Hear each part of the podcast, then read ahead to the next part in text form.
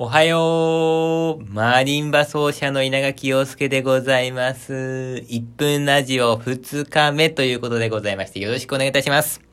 えー、私はですね、一人で活動している独奏マリンバ奏者なんですけども、このようにですね、一人で活動しているマリンバ奏者って非常に少ないんですよ。私はね、もう、あの、一人での演奏会ってもう何回もやってるんですけども、未だにね、私はね、マリンバ一台でやってる演奏会って、多分ね、一